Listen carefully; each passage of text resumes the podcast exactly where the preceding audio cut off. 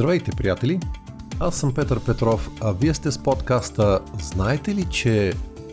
двадесет минути за невероятни истории, любопитни факти, интересни хора и развенчани заблуди. Приятно прекарване!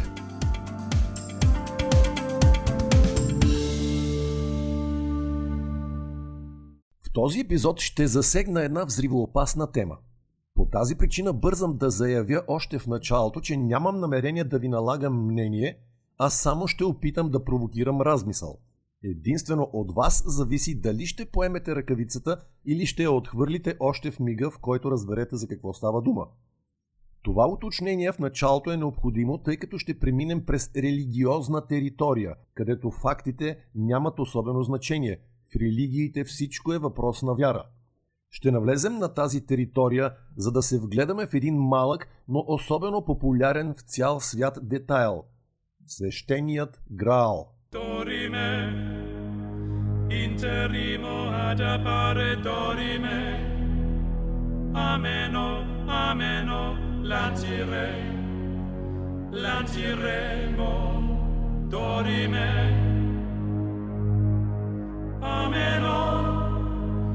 O manare imperavi ameno, timere, timere, mantiro, mantiremo, ameno.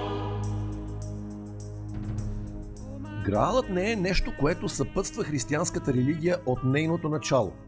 Той се появява като термин едва хиляда и сто години след Христос.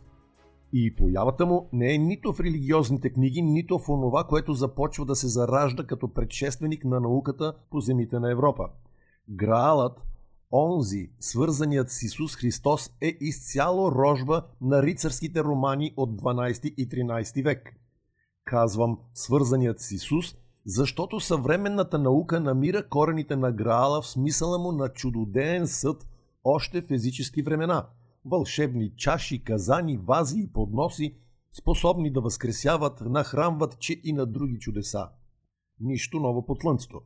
Интересното обаче е, че още в първите четири романа, писани горе-долу по едно и също време, края на дванадесети и началото на тринадесети век, започва неяснотата и споровете какво всъщност е свещеният граал. Това първо. Второ, само в един от тях Граалът има пряко отношение към Христос. Но да караме наред. Изглежда първа по време, около хиляда сто осемдесет и осма година, е творбата на някой си Кретиен дьо Троа, придворен писател. Нарича се роман за Пърсифал или сказание за Граала. Той се превръща в модел за подражание. През следващото половин столетие темата, пресъздадена в него, плъзва като горски пожар из цяла Западна Европа. Но да погледнем между кориците му. В него изобщо не става ясно какво е Граалът, освен че е златен и обкован с скъпоценни камъни. Но със сигурност може да се каже, че няма никаква връзка с Исус Христос. Пърсифал е рицар, който в даден момент разбира, че е от семейството на Граала. На това място има едно негово любопитно признание, че заради Граала е престанал да обича Бога и да вярва в него. Оставям на вас сами да тълкувате казаното в последните две изречения. Другият роман е от анонимен автор, което за онези времена е странно, като се има предвид какви дивиденти е носило писането. В книгата са намесени рицарите тамплиери, макар да не се споменават пряко. Предполага се, че авторът е бил такъв, защото описанията му на оръжията, военните тактики, бойното изкуство и тамплиерските практики са много точни. Произведението се нарича Перлес Фаус.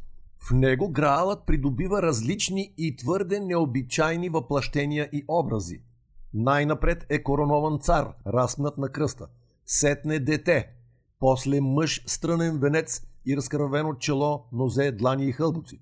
Четвъртото превъплащение не е уточнено, петото е потир. Всяка промяна във вида на Граала е съпровождана от благоухание и силна светлина. С други думи, от Перлес Фаус излиза, че Граалът е няколко неща едновременно или нещо, което може да бъде тълкувано по няколко различни начина. На битово ниво той може да е някакъв предмет, чаша, бокал или потир, а в метафоричен смисъл е родословие или определени представители на това родословие.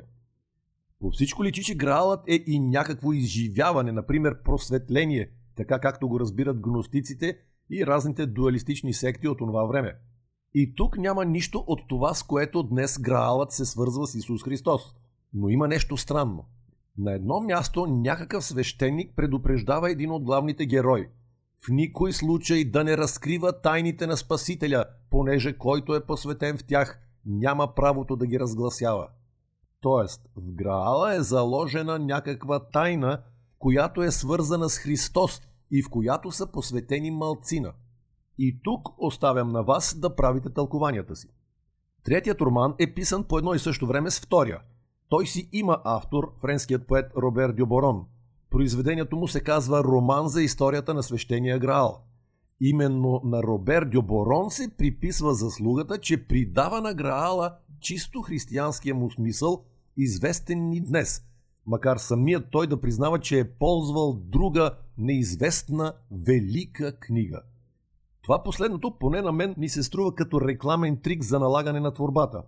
По-възрастните поколения българи си спомнят как, за да придадат тежест на произведенията, автори и редактори започваха предговорите с «както е казал другарят Ленин» или най-малко другарят Тодор Живков. Както и в другите два, и в този главният герой е Пърсифал. Тук е добре да се отбележи, че и в трите творби много ясно се набляга на неговия произход. И в трите книги потеклото му е свято. Това сякаш е от изключителна важност да се даде пряка връзка с Спасителя. Дали това е случайно или не, оставям на вас. Та именно в роман за историята на свещения Граал за пръв път се обявява, че Граалът е чашата, от която Исус пие по време на Тайната вечеря, а след свалянето му от кръста, Йосиф Ариматейски събира в нея кръвта му, което я направило чудодейна. И тук идва четвъртият роман, чийто автор е баварският рицар Волфрам фон Ешенбах. Романът се казва «Пърсифал». Завършен е в началото на тринайсети век, но изглежда е започнат доста преди това. Във всеки случай той сякаш е писан като възражение и корекция на първия, този на Кретиен дьо Троа. Още в началото писателят заявява дръзко, че версията на Кретиен дьо Троа е погрешна, докато неговата е точна, понеже е черпена информация от посветени. Нещо повече. Волфрам Ешенбах не само твърди, че за разлика от версията на Кретиен дьо Троа, неговата е точно и достоверна. Той настоява и че разказът на дьо Троа е чиста измислица, докато неговият е образец на документ за посветени. С други думи, подчертава недвусмислено, че загадката на Граала съдържа нещо повече от онова, което се вижда на пръв поглед. В романа си, в стихове, той непрекъснато намеква, че това не е просто предмет, обгърнат със случайни мистификации и небивалици, а че чрез него е скрито нещо от огромно значение. Отново и отново Ешенбах приканва читателя да чете между редовете на текста, осеян с многозначителни намеци. Дори определенето на Граала като философски камък в смисъл на някаква химическа субстанция е относително. Впрочем, може би най-изненадващото в твърденията на автора е, че преданието за Граала е с юдейски происход. Друго важно нещо е вмъкването и тук на рицарите тамплиери като фактор в историята. И така, имаме четири романа, общото в които практически е само твърдението за свято потекло на главния герой, принадлежност към семейството на Граала. В един от романите Граалът не е определен, в друг е определен като чашата от Тайната вечеря и в два, в които той е нещо много повече. На това място отново ще ви оставя да правите своите умозаключения сами. Интересно обаче е да се отбележат следните няколко факта. Рицарските романи се появяват с появата на рицарите тамплиери и секват с разтурянето на ордена. През цялото това време католическата църква е настроена враждебно спрямо тях. По-късно това отношение се променя и причините за тази промяна очевидно трябва да се търсят в променената среда. Ще коментирам това след малко. Два века и половина след изчезването на тамплиерите и секването на рицарските романи, темата за Граала отново изплува. През хиляда четиристотин и седемдесета излиза известният роман на Томас Малори «Смъртта на Артур». Разбира се, става дума за митичния крал Артур, за когото говорихме в десети епизод на втори сезон. Но в романа, случайно или не, окончателно е наложена версията за Граала като чашата от края на Исус. Да продължа с останалите интересни факти. Например този. В началото думата, използвана за това мъгливо нещо, над което се чудим, е една. Тя се изписва или като санграал, или като сангреал. Едва по-късно бива разделена на две. Санграал, сан от свещен и граал от чаша или купа от пръст, дърво или метал. Етимологията е от старофренски. Само че, ако разделянето на думата не е между Н и Г, а се измести с една буква надясно между Г и Р, се получава нещо съвсем различно. Сангреал, респективно сангреал. Да, но това вече означава царска кръв. Както следва да се очаква, църквата посреща на нож тази идея. Дори ако се разходите и що годе сериозни популярни източници, какъвто е Уикипедия, ще видите, че този прочит и последвалите предположения са обявени за теория на конспирацията. Всъщност, за пръв път подробното разглеждане на тази идея намираме в книгата «Светата кръв и свещеният граал» на Майкъл Бейджант, Ричард Ли и Хенри Линкълн, излязла през хиляда деветстотин осемдесет и втора. Тя е подложена на унищожителна критика по отношение на анализите и изводите в нея, както от историци, така и от църквата. Излязлата по-късно «Шифърът на Леонардо» на Дан Браун, която практически в романизирана форма преразказва «Светата кръв и свещения граал», споделя същата съдба. Те са анатемосани.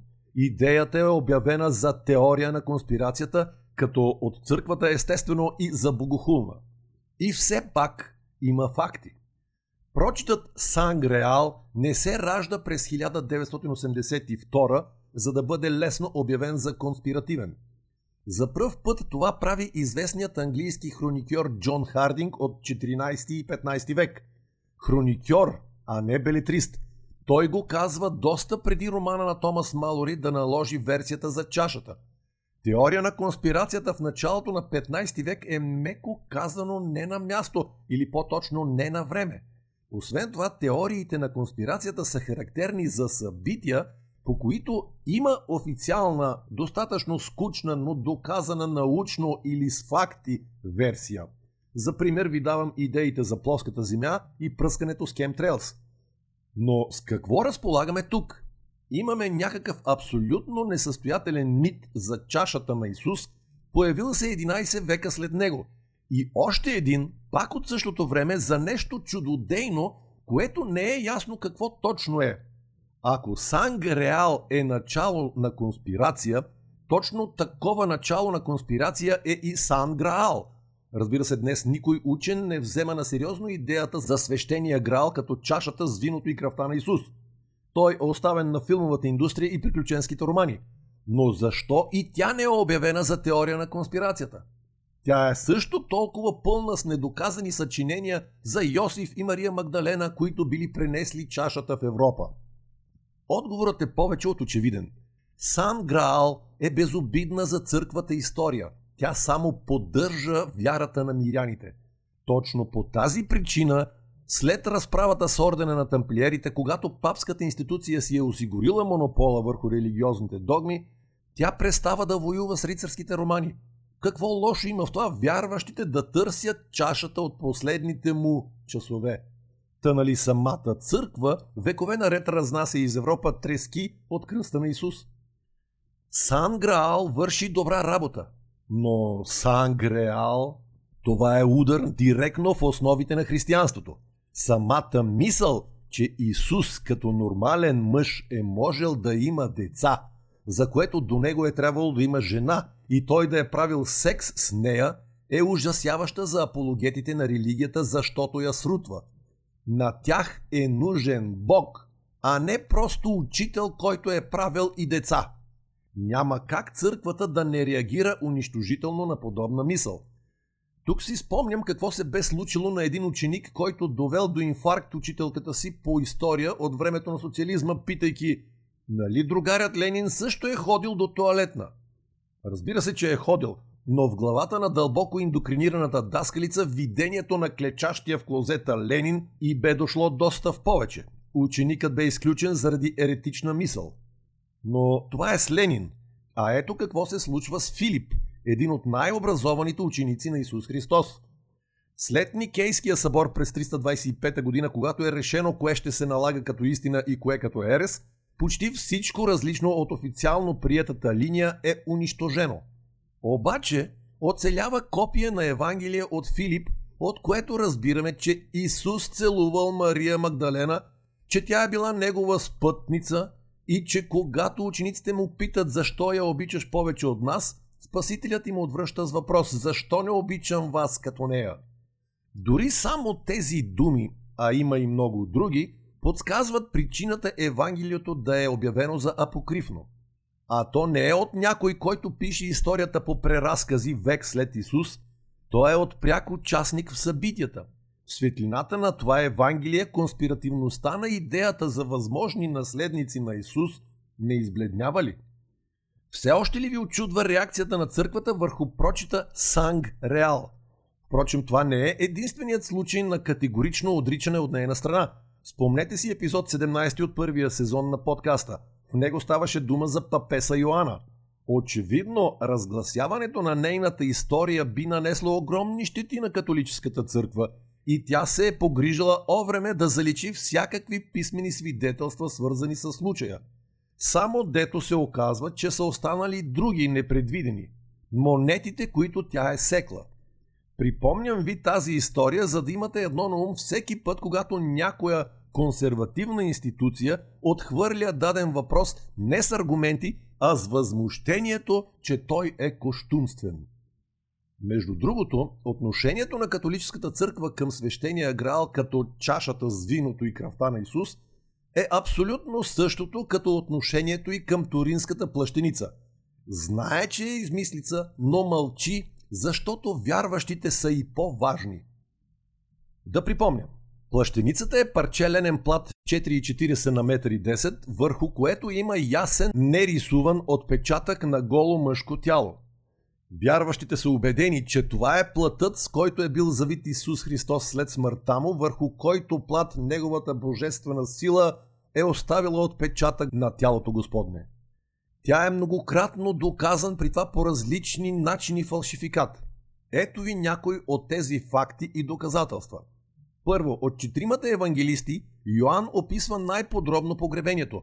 Той казва, че тялото на Исус е обгрижено както погребват юдеите, а именно завито с плат до раменете, а главата отделно с кърпа. Когато на следващия ден Петър идва в гробницата, заварва плата на едната страна, а кърпата на друга. Две парчета, но плащеницата е едно, в което е било увито цяло тяло.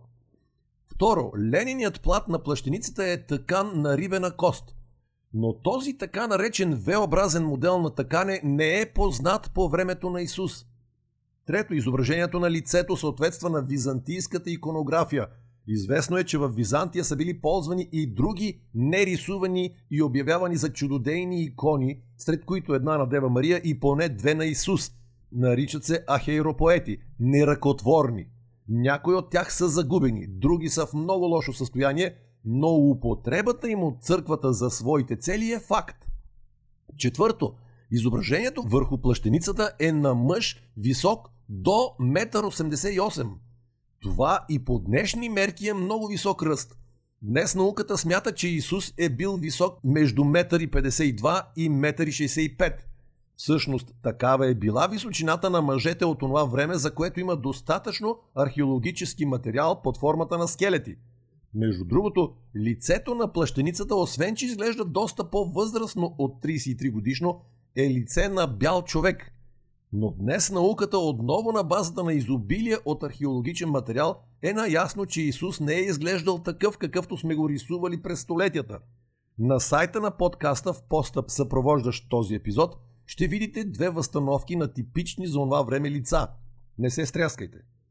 Пето, обяснението за отпечатък в резултат на божествена сила, избухнала при смъртта на Исус, е меко казано несериозно, защото той е завит след смъртта му. Но по-важното е, че техниката на полагане на такова изображение днес е ясна. Тя може да се оприличи на древна фотография и е демонстрирана неколкократно от изследователи с помощта само на средновековни средства. Шесто и най-важно.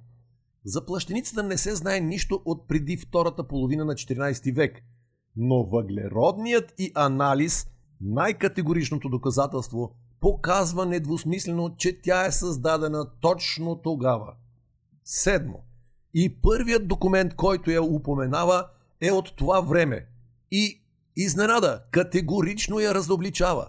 През хиляда триста осемдесет и девета епископът на Троа пише писмо до антипапа Климент седми, в което съобщава, че платът е, цитирам, изкуствено изрисуван по гениален начин и че също така е доказано от художника, който го е нарисувал, че е човешко дело, а не произведено по чудо. В резултат на това през хиляда триста и деветдесета Климент седми издава четири папски були, с които разрешава експозицията, но нарежда да се каже на глас, да се сложи край на всякаква измама, че гореупоменатото изображение не е истинската плащеница на нашия Господ Исус Христос, а картина или панел, направен за представяне или имитация на плащеницата. Въпреки това, през хиляда петстотин и шеста година папа Юлий втори променя тази позиция и обявява плащеницата за автентична, разрешавайки публичното й почитане със собствена меса и служба. Днес Ватиканът знае много добре, че парчето плат не е това, за което вярващите го вземат, но както из Граала, не си прави труда да го заяви ясно, а продължава да излага този артефакт публично. Когато това стана за последен път между десети април и двадесет и трети май две хиляди и десета, два милиона души дойдоха да й се поклонят. Защо трябва да бъде убивана вярата на хората, след като именно върху нея лежи цялата ти доктрина? Но да се върна върху това, което искам да ви кажа с този епизод. В началото споменах, че в него само ще ви провокирам, без да ви налагам мнения. За разлика от въпроси като «Колко е две и две?» или «Откъде изгрява слънцето?», при които вие нямате право на мнение, защото въпросът не ви дава избор, темата на епизода е от тези, които ви предлагат пълната палитра от възможности за реакция.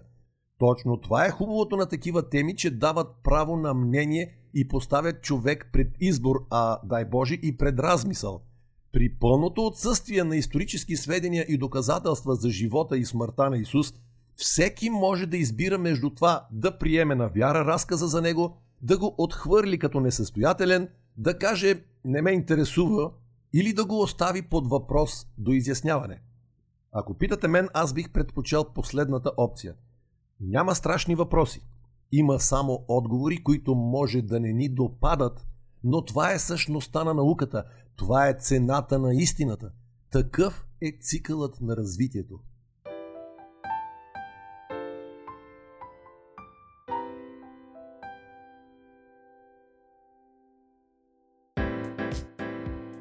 Скъпи приятели, това беше последният епизод от втория сезон на подкаста.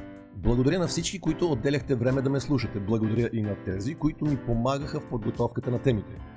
Предстои пауза, в която аз ще се отправя на дълго и надявам се успешно пътешествие в неизвестното. Пътешествие, от което не зная кога ще се върна. До тогава, stay hungry, stay foolish.